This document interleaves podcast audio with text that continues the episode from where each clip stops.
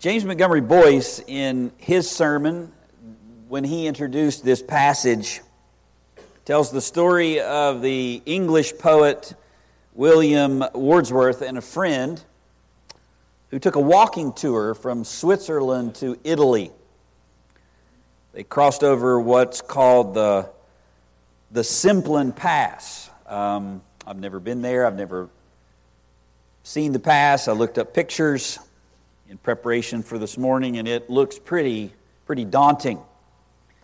It's a natural saddle that's actually in the, in the Alps. It's a place where people would cross the, the mountains. And on their very long journey, which was, which was wide and, and long, they, they lost sight of where they started back in Switzerland. They descended into a ravine and they, they felt lost. And finding a farmer on the path, they asked where they could find the road to Italy, and the farmer informed them that they had arrived. They had already crossed the mountain and they were now on the other side. And Boice said, in a sense, that's how we should feel this morning coming to these two verses. For five and a half chapters, we've been laboring up this doctrinal mountain of what God has done for us in salvation.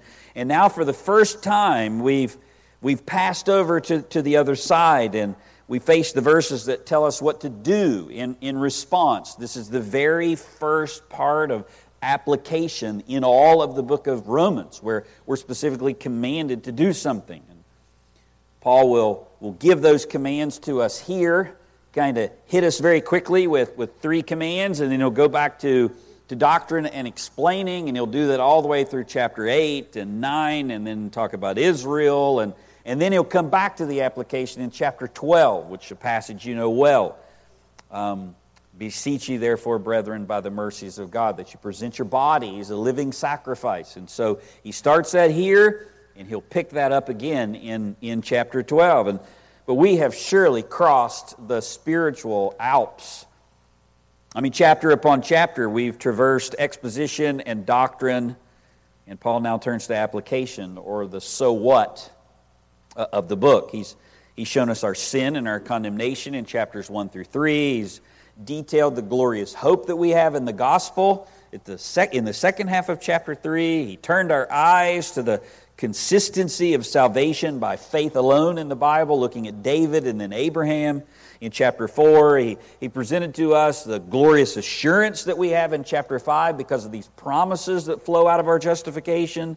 And because of this, this new person that we're in, we're no longer in Adam, we're in Christ. And, and finally, he's brought us to rest here in chapter 6, revealing our union with Christ and his death to sin. And after spending 11 verses explaining that truth, Paul provides us two very potent verses that, that call us to action, call us to war, in fact. Don't let these two verses, the fact that there's only two of them, don't let their small stature fool you. I mean, these two verses are infused with spiritual nitroglycerin. I mean, if the Bible had a, an Uncle Sam recruitment poster, you know, the one where he's sitting there pointing at you, I mean, Romans 6, 12 to 14 would be it. I mean, Paul says, I want you in, in the fight uh, against sin to go to war with, with sin sin that's still around you and, and affecting your mortal bodies. These verses blow up our spiritual complacency with a force that'll knock the wind out of you if you're asleep at, the, at your post. And if you've read, and you heard them this morning, if you've read these verses, they're not difficult to understand. I mean, one preacher said, very different from, from what you've heard all the way up to this point, chapter or verses 1 through, through 11. I mean, if that was, you know, this union with Christ and baptism, and we're trying to figure all of that, that out, I mean, these verses are not spiritual calculus. I mean, this is 1 plus 1 equals 2. If you are in Christ, then you should live differently. That's what he says. Believers who are in Christ are so inextricably linked that God says what happened to Jesus is accounted to us, but those facts have a therefore. And we have arrived at the, the therefore. Doctrine is always something that is to be applied, it's never an end unto itself. truth calls us to act, not just every, not just right here, but, but everywhere in the Bible. And as much as I emphasize to you the necessity to understand verses 1 through 11, and we take so many, many uh, sermons. I don't know what was like 52. I don't know how many we, we took to understand this union with, with Christ. As much as I emphasized, you have to understand. I'm going to be saying to you over the next two weeks, you must apply it with the same force, the same emphasis. In fact, application is the very thing that Paul's arguing about in this section. I mean, in verse 1, Paul is accused that his doctrine will actually lead to a lack of application. I mean, Paul is preaching the doctrine of grace, and that will lead to, to doing sin. Verse 1 we, uh, Shall we continue in sin? No application that grace may abound. I mean, they're arguing, I mean, at least the law, Paul, led us to do something about sin. At least the law gives us some guardrails in here to deal with, with this sin. And Paul just blows that up. No, I mean, the law was given so that sin might increase, so that grace might, might, might overflow. So shall we focus now on the, just this doctrine of grace and not apply it in the fight against sin? And Paul's answer is, may it never be. I mean, he pushes back hard on that just like Jesus does, just like Paul's Lord does. When he says it's not the one who says to me, Lord, Lord, is going to enter the kingdom, but he who does the will of my Father. Or, or the same thing that John says in 1 John. It, it's not saying we have fellowship with him and then walking in darkness. It's actually, it's actually loving and doing. Or James faith without works is, is dead. I mean, the doctrine that Jesus is Lord always leads to doing God's will. And it does here as, as well. In verses 11 through 14, Paul actually gives three imperative commands to walk in this new reality that, that he just described. And he draws his conclusion in verse 11, and then he continues in this exhortation, these exhortations, three of them, in verses 12 through 14. And we touched on verse 11 last week, but we're going to pick back up there and get back on the interstate and, and drive. Look, if you would, at verse 11. Paul says, even so, which tells you that there's something that was before. Even so, even so, everything I've been saying to you, even so, consider yourselves. Now he turns it to you. Consider yourselves to be dead to sin, but alive to God in, in, in Christ Jesus. That verse is a summary of what he just got done saying for the last 10 verses, and it's a bridge to the commands that, that, that follow. It now turns the focus from, from Christ to, to you and keeps its foot in that, that theological union, but then moves us to these, these imperative commands. In fact, this is a command, but it's related to your thinking. It means to reckon or to calculate or to consider. And the words in the same way or even so shows that Paul is drawing a comparison from, from before. He, he's got some luggage that he's bringing with him. It's a comparison between the death and life of Christ and in you. You're a Christian now, someone who is in union with him and in union with these, with these theological events.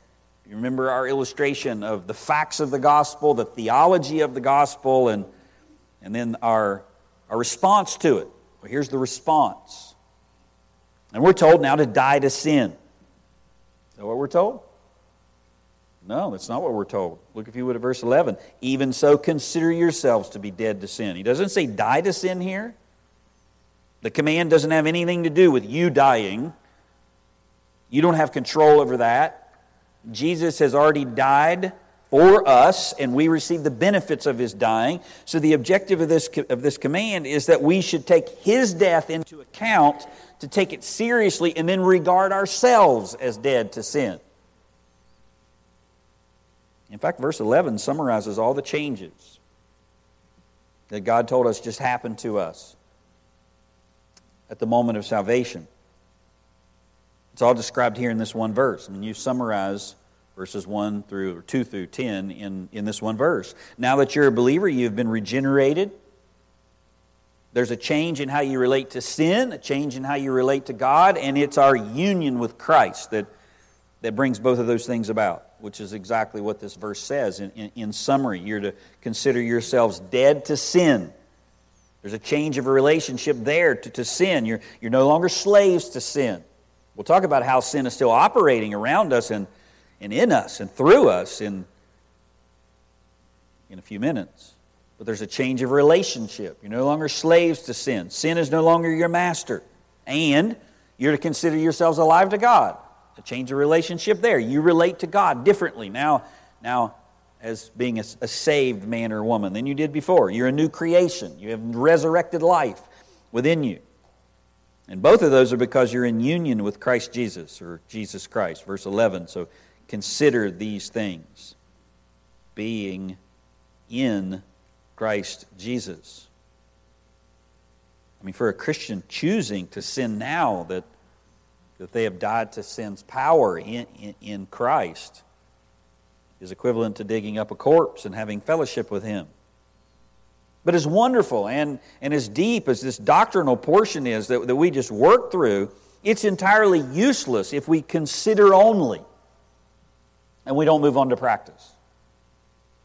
I mean, Christians are not bloated toads of information contemplating God on the lily pad of life. I mean, they're, they're soaring eagles of, of change that, that spread their wings toward, toward holiness. Truth and doctrine are, are the, the wind, is the wind beneath those wings, and, and the Spirit is, is the one that gives us the ability to ride those, those air currents. But without the spirit and truth, I mean, we're more like table turkeys than majestic birds of, of, of, prey. But, but Paul says even great eagles must flap their, their wings and strain their muscles to, to rise, which is what he's going to call us to do now.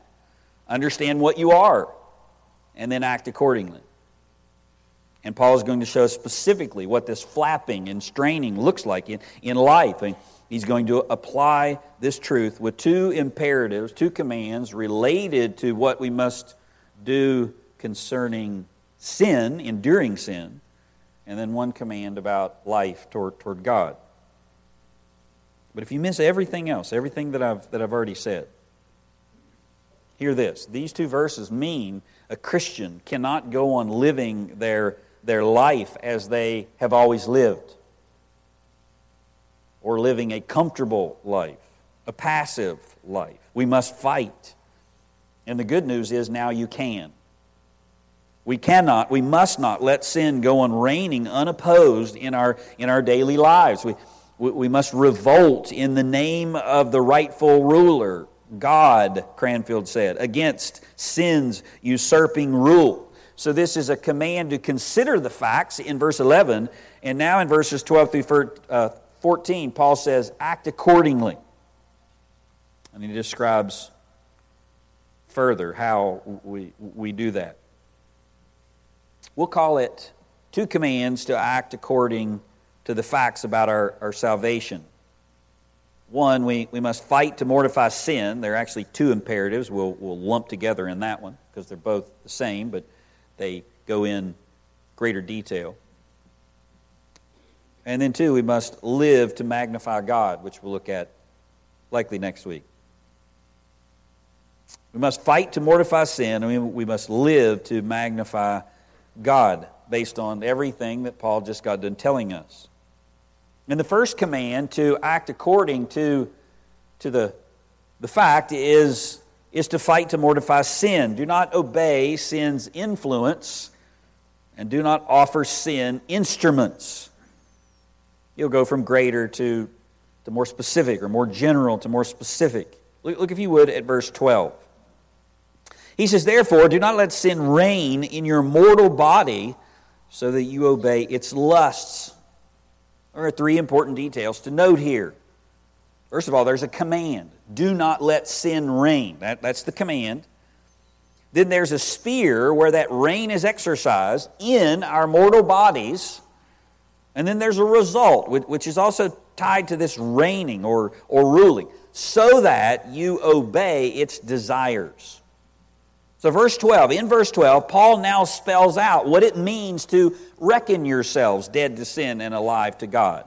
Here, dead to sin. I mean, what does it look like to do that? Well, there are two prohibitions here. And the first one is we do not let sin reign. I mean, the command is a, is a present imperative meaning that this is something that you continually do throughout your Christian life. This is, this is something you do every day. This is something that you, you do from the moment that you're a believer until you see God face to face in, in glory. You continually obey this, this command here. And the reigning, do not let sin reign, is a word that Paul's used before. It, it simply means to rule like a king or like a lord. So Paul is saying, do not let sin sit as Lord over you. Your whole Christian life. This is your, this is your command. Do not let it sit on the throne over your body through its desires. Doug Moo said that without the reminder or the truth of verses 1 through, through 10 or 2 through 10 about our union with Christ that makes that possible, I mean, this command would be like telling a drowning man to swim to shore or be warmed and be filled. But based on all of the truth verses 2 through 10, you're, you're to constantly consider yourselves dead to sin, and you're to make that your practice in your daily choices. Refuse sin lordship, which looks like not letting sin hold sway over you. Paul uses a parallel word in verse 14 that helps clarify what he means by, by reigning here. As I said, he's already used it. But, but look at verse 14. Verse 14 is the summary uh, of, of the commands. For sin shall not be master over you. For you're not under the law, but under grace. And that, with that, he's going to transfer from this discussion about grace to how a believer now operates in relationship to the law. But he says, Sin shall not be Lord over you or master over you. And then he says, Sin shall not have lordship over you, to exercise authority, to demand obedience. Sin cannot demand obedience, so don't obey it, is what he's saying in this first part of the verse, in verse 12. And you might be sitting here, having listened to those sermons before, saying, but wait a minute. I mean, I thought sin was already conquered. As I heard one preacher talking about this, he said, You know, I mean, you, you told me that, that God flipped off the, you know, the, the, the switch of sin. I'm now dead to sin. I mean, why can't he find, isn't there another switch in there for temptation? Why can't he flip that switch off too? I mean, why did he leave that one on? I mean, you just told me for 10 verses I'm no longer a slave. Sin is no longer reigning. And if that's true, then how does it get back on the throne here? I mean, why does he give me a command not to let it get back on the throne? And that's exactly what Paul is dealing with how sin gets back on the throne. He's saying you must not let sin get back on the throne. Don't let it take its seat. It calls out to you, it's not passive. It doesn't wait for you to invite it. It, it horns its way in right into the throne room of your heart and plops itself up there. And Paul's saying, throw it off. Example Joel James used may, may help you. At least it was helpful to me. He told a story of a football player who started with one college team and then transferred halfway through his season to a rival. So, for our context, Say this student began at UVA right out of high school. And in his senior year, after playing for UVA for four years, in his senior year, he transferred to a real football team at Tech. Let's just say that. He said, Imagine the first game when this man comes out wearing Hokie maroon, looking across the field at his old UVA coaches. These were the men who coached him for four years. These were the men who recruited him out of high school. I mean, he knows their voices, even facial expressions. But he no longer takes orders from them. And he says, suppose during the game the old coaches begin to yell at this young man to do something from the sidelines uh, so, so UVA can score a touchdown. Now, prior to his change of teams, The player had to do what those coaches said. But now he's not supposed to do what they say. And he now has a choice to disobey their voice. He can't stop them from yelling, they will yell. Before he didn't have a choice, now he does. And it's the same way with sin. Sin gets back on the throne by calling to you from the sidelines of, of life and, and climbing up there, and you yielding.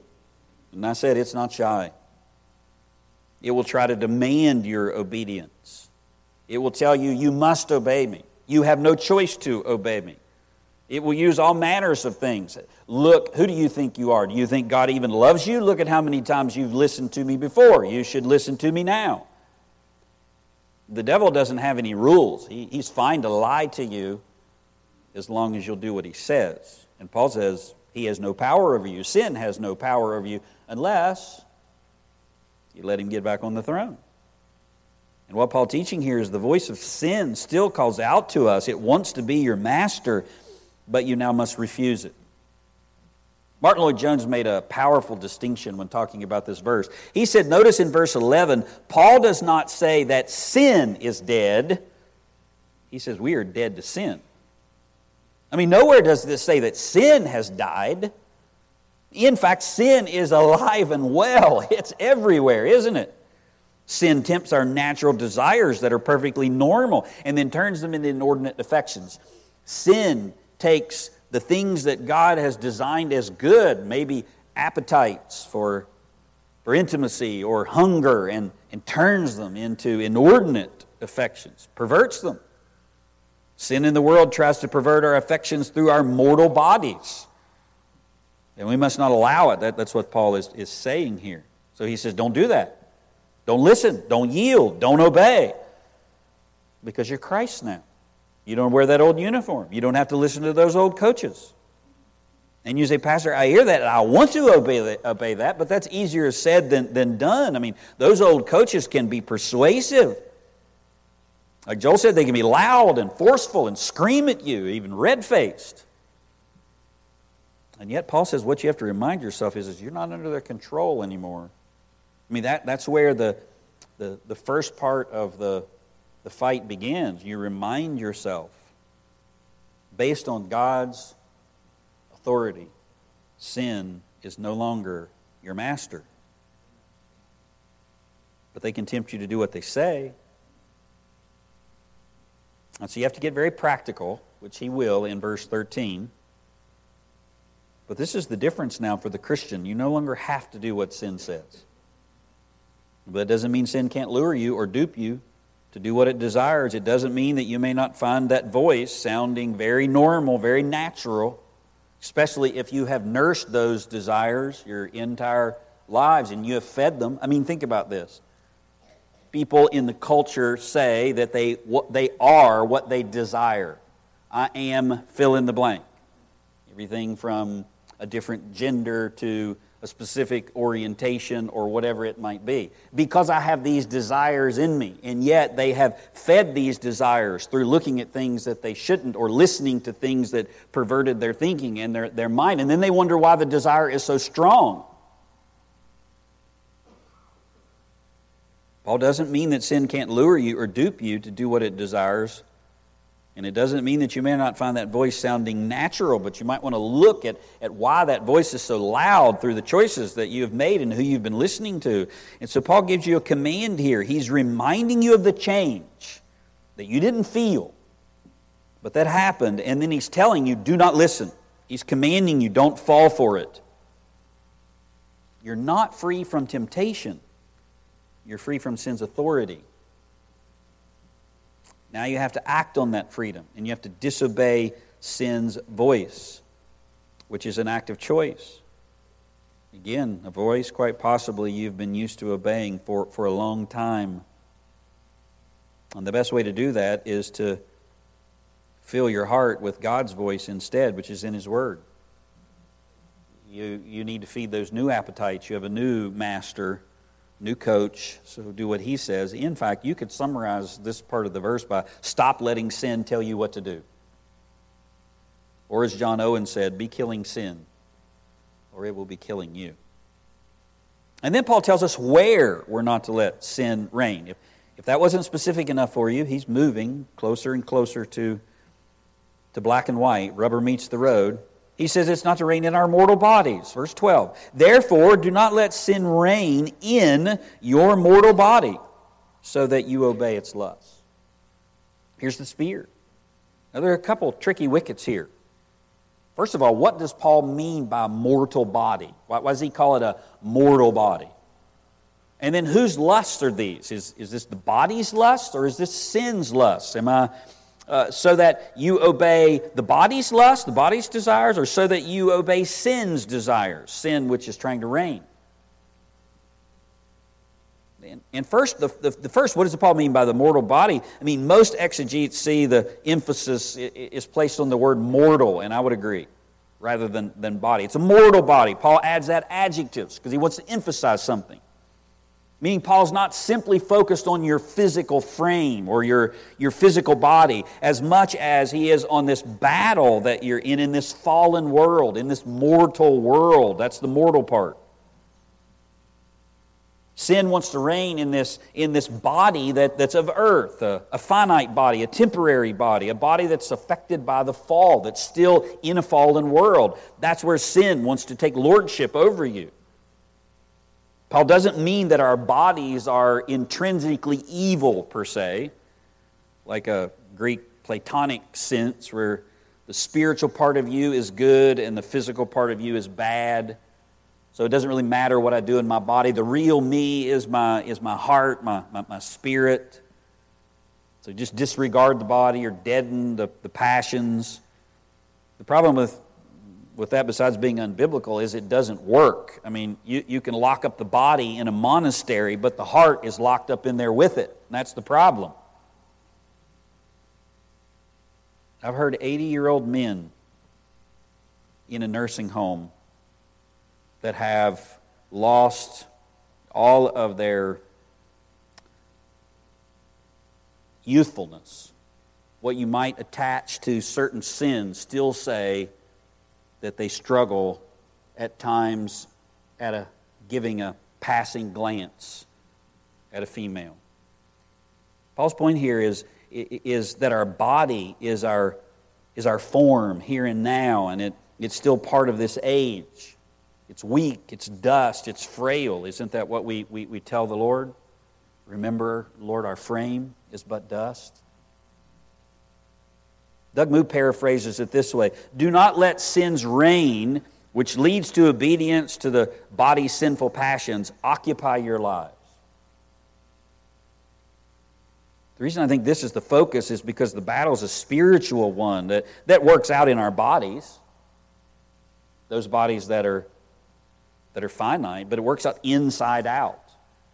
You don't have to obey what your body does, but that's the portal through which temptations come.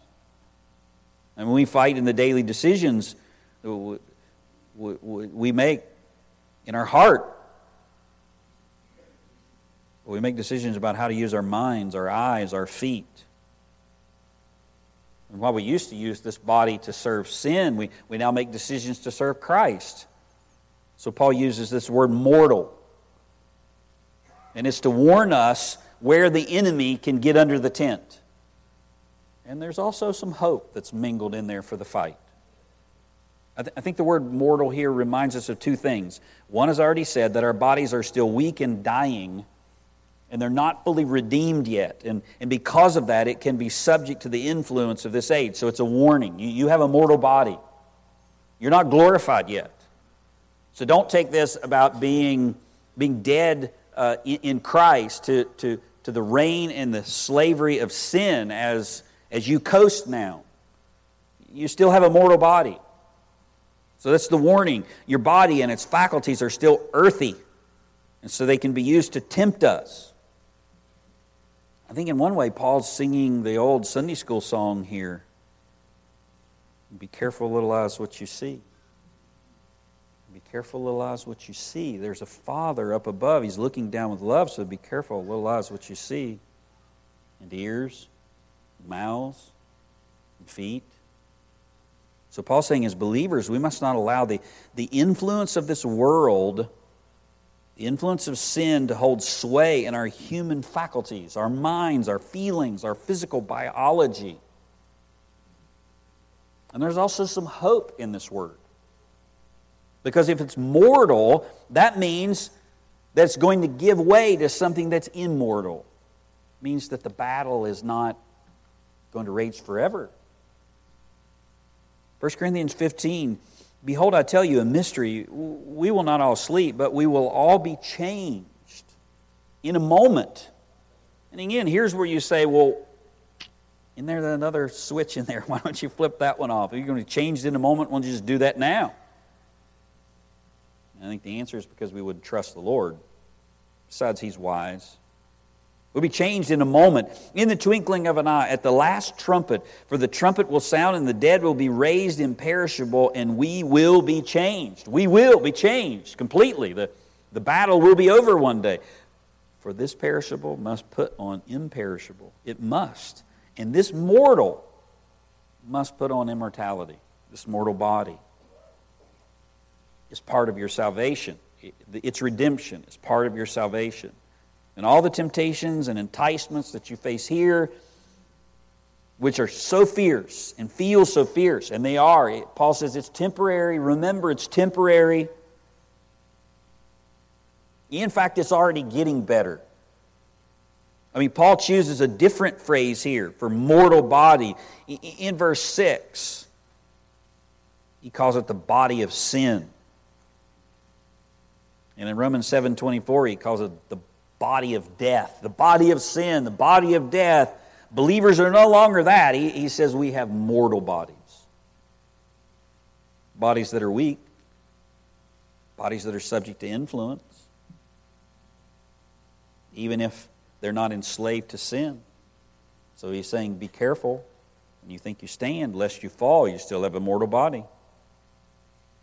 And because of this mortal body, because we are not fully redeemed yet, we're influenced by passions or, or lusts. Look, look if you would at verse, verse 12 again. He says, Therefore, do not let sin reign in your mortal body so that you obey its lusts. Here's the, the result. Don't let sin take the throne again and start lording over, over your mind, your, your will, your emotions, your, your body resulting in your obedience to, to its desires. Here's the second issue you have to resolve. I mean, whose lusts are these? Are these the body's desires or uh, body's lusts or sins? And, and the word is uh, epithumia, which just is the simple word for, for desire. Sometimes it's translated desire, sometimes it's translated lust. It's the same word, depending upon what it's connected to, the context. And, and here it's translated lust because this is connected to something bad. But it's just a passion, it's a desire. And that desire can be good, it can be God given, and that desire then can be perverted, so it can become an inordinate desire or an evil desire, or, or it can be a lust. Something that's, that's rising, that's, that's ungodly in and of itself. There's good evidence on both sides of where this, these, these desires originate. I don't think that changes Paul's point at all. Do they originate in the body? Yes, sometimes that they do. Sometimes they do. Do they originate in the world? Sin personified? Uh, yeah, sometimes they do. But Paul's point here is he defines how sin tries to get us to obey it or, or what obeying sin looks like. When you yield to sin, it looks like obeying desires. It influences us through desires or, or lusts and those lusts can surely arise from the body or from sin's presence in general. John says that they can come from the world, the flesh, or the devil, right? And more specifically, the lust of the flesh, the lust of the eyes, and the pride of life. The mortal body can be the portal through which these desires tempt us to, to yield to sin's voice uh, uh, again you know 1 John 2.15. Watch how parallel this is. Do not love the world or anything in the world. Here's desire. If anyone loves the world, the love of the Father is, is not in them.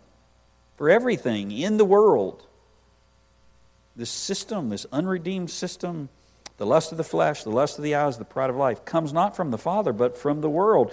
The world and its desires pass away. There's the hope.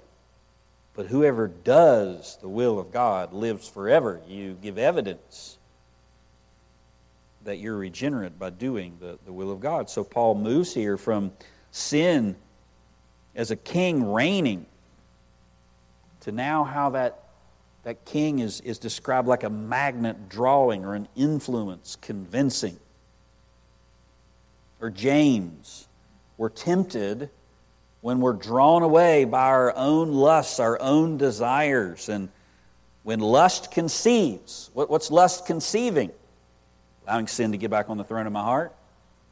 When I listen to it, when lust has conceived, when we listen or when we obey, then, then sin takes the throne and it brings forth death. When lust is conceived, it, it produces ugly babies. And Paul says sin is Paul says the body is, is a portal where sin can influence us. I mean, if you fill your mind with TV all the time, with the thoughts of the culture, you'll find it a lot harder to think biblically. If you don't guard what your eyes look at or you linger too long, you can become like Eve or, or Achan, who saw the tree that was good for food and pleasing to the eye. How did, how did Eve go from walking with God in the cool of the day to, to jettisoning, jettisoning everything the Creator said. She saw and, and she was tempted. If you don't direct your hands and your feet, they, they'll go places that they shouldn't. And you say, How is that possible, Pastor? I thought I was dead to sin. Well, Paul says you are, but sin still has power. And you must be aware of how it can entice. And and it entices us through these desires, sometimes through these affinities through these passions. Let's use our football analogy again, but, but change it a little bit.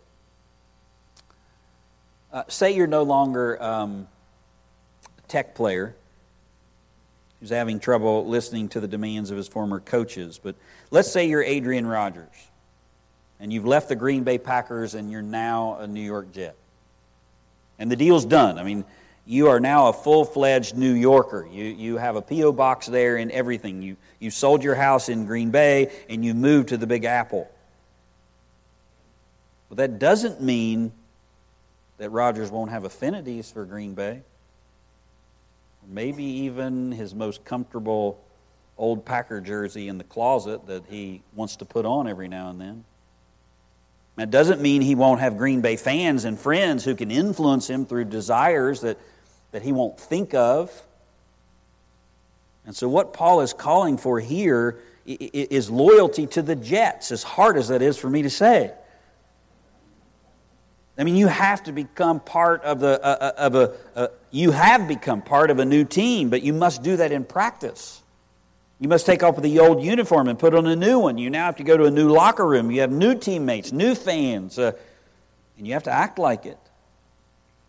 You have to refuse the Green Bay coaches in the first part of the verse, and then as you go through life, you, you must resist the desires that arise which were once loyal to, to Green Bay.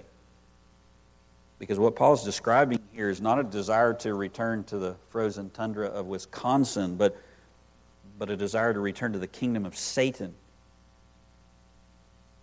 And Paul says you can't let sin go unchallenged. And you're not going to do the battle that you need to with sin if you don't understand how it comes in. And it comes in through these, these desires, and it manifests in this mortal body. And you don't want to obey the, the lust of your fallen nature. So, how do you do that?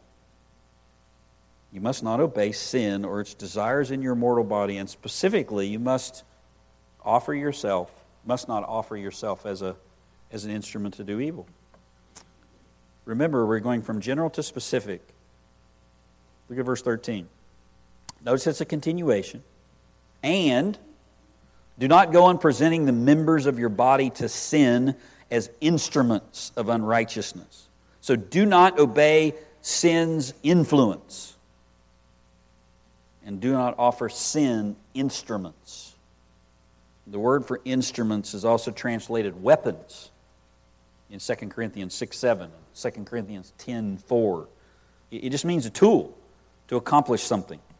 In this case, to accomplish unrighteous or wicked ends. And so here Paul is bringing the microscope into greater focus. And he goes from the general to the specific in this command. In verse 12, he said, Don't let sin reign in the body. And now he's talking about individual members of that mortal body or that mortal person. Things like your mind, your will, your emotions, your eyes, your hands. He says, Do not go on presenting these things as tools to do bad things, weapons in the enemy's hands. And, and the progression actually begins back in verse 11 from general to specific. He says, You consider yourself dead to sin and, and, and alive to God. Then he says, Your mortal body, and now he talks about the members of, of, of that body. Paul's command is that as Christians, we must not present our natural capacities as tools of unrighteousness. And here's really where the rubber meets the road. I mean, this is the part of the passage that tells us that yielding to sin is not passive, it's active. This is not slipping, this is choosing to do. Stop presenting. Do not go on presenting. That means when we, we turn over our faculties in service to sin, we're making an active choice to do that. An active choice? Really? I mean, do I just choose? Of course, you don't just choose. You do in one sense, but that, that choice is, is, is confused and it's self deceived and you're, you're believing lies and there's passions and desires that are waging here and, and old natural affinities that are, that are being brought to bear. And, and, and if you hear that and you get the idea this is a war, that's exactly what you should hear. Doug Moo said, if we understand we're dead to sin and alive to God, then we must daily, continually avoid using our abilities as resources in the service of sin. We're not to offer them in service to the tyrant who once ruled over us. That's exactly what sin is it's a tyrant. Whatever it promises you, whatever you think you're going to get out of it, it's a lie. It doesn't care. It'll promise you the world and then leave you devastated in a heap. But since sin is no longer a ruler, we're to renounce our service to sin. We no longer use things for evil. I mean, if a man once used his mind to create deviant things, then he must no longer use that ability for the devil. Or as Paul says in another epistle, I mean, how practical is this? Let him who stole steal no more, but work with his hands. It's a practical example of how this whole verse is put into practice. Stop using your abilities and your desires for sinful purposes and start using them for God. And as you start using them for God, you'll find the deceptions and the lures of the, uh, of the, of the natural desires draining away, the desire for sin. I mean, if a man once used his money for himself and his own pleasure, he must stop using those resources for sinful purposes. He must start using them for God. Don't just stop one thing. I mean, Paul, when you put this whole thing together, you stop one and you start doing the other. They go, they go together. And it actually helps you do the battle.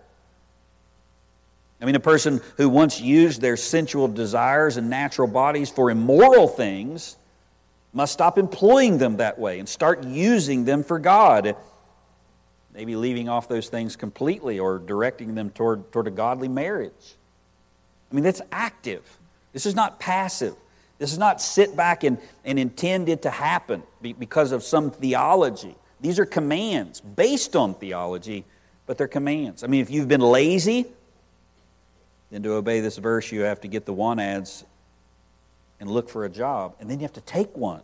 And then you have to show up. And then you have to do the work.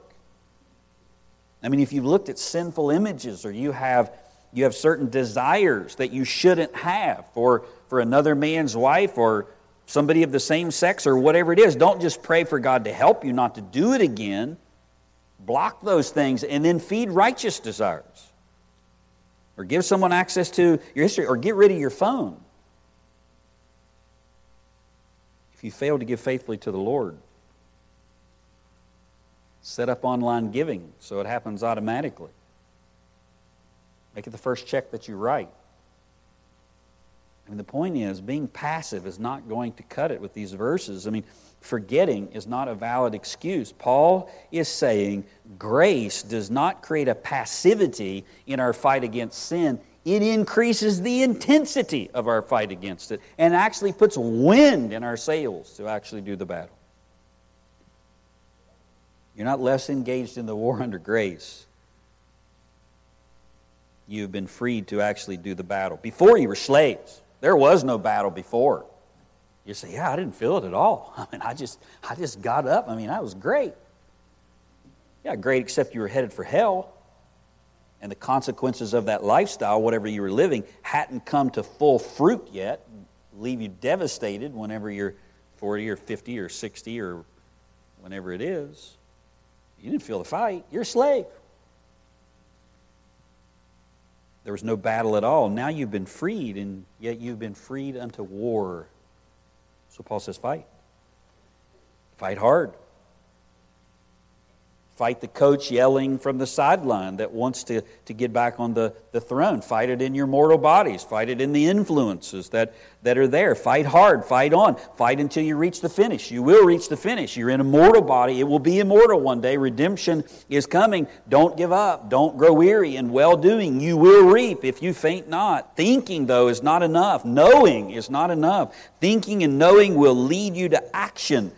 But you must be about the work dethroning sin, or it will redominate you. Let me end with something I hope encourages you. It, it, it greatly encouraged me. And I read it maybe three weeks ago. It was totally unrelated to this, this verse. I read a devotion by uh, a Puritan named Richard Sibbes think I've recommended him to you before. And if you have, if you've never read Bruised Reed, if you're discouraged, highly recommend that book to you. Um, it's on online. You can get a PDF, not even pay for it. You can download it this afternoon on your phone. And it's all about how God is leads with mercy. And in your weakest moment, He doesn't stamp you out or crush you. He he comes to your aid. It's super encouraging. But in another one of his works, titled Glorious Freedom, Richard Sibbes addressed this, this battle here. And it was a moment, I guess, the morning I was reading, and it was just, just wow, this is so hard. Just another day back at the fight, and, and just, I don't know, feeling sorry for myself, just feeling just the weight of the, of the war, weary in the, in the war. And I pull out Sibbes, and he says this In a wicked man, there is nothing but flesh, so there is no resistance. We must understand the nature of this spiritual liberty, this freedom that we have in Christ, in sanctification. It is not a liberty freeing us altogether from conflict and deadness and dullness it is a liberty not freeing us from combat, but enabling us to fight the battles of the Lord against our own corruptions. Freedom from fighting is the liberty of glory in heaven when there will be no enemy within or without. And I say, Hallelujah. I cannot wait till that day. And he ended this way Therefore, Christians must not be discouraged with the stubbornness and unwillingness of the flesh to do good duties if we have a principle in us to fight against our corruptions and to get good duties out of ourselves in spite of them. This is an argument for a new nature. And he says, the fight and the fact that you get anything good out of your corruptions is an evidence you're saved. And that should encourage you. So fight. Fight in God's freedom. You have been placed in union with Christ. You do not have to obey those voices, but they're powerful. So you have to be aware and you have to not allow sin to retake the throne. Specifically, you don't want to offer parts of you as tools or weapons of unrighteousness. And he'll turn the coin over and be positive. The other side, how you do that unto God next week. But this morning, let's pray.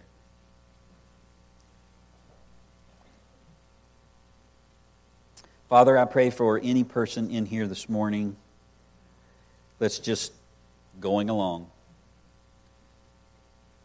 They've come today being carried along by currents of life, and things seem good and happy, and it's okay. And in reality, what they're doing is listening to, to the old voices.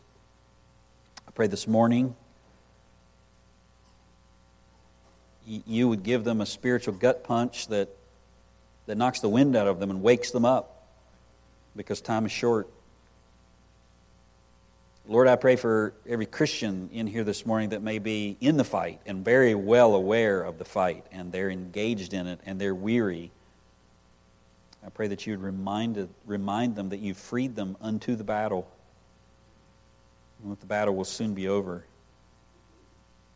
And you'd give them strength not to give up because they will reap if they faint not. And Lord, I pray for all of us in general that we, we wouldn't be ignorant of sin's devices, the way that it creeps in. We wouldn't say so much in the theological or in the, the doctrinal or in the general that, that we don't get down into the specifics, that, that what we look at matters. What we think about matters. And it'll show up in our lives and bring you dishonor. And we don't want to do that. We want to bring you great glory because you are our King and our Savior. So would you help us do that in Jesus' name? Amen.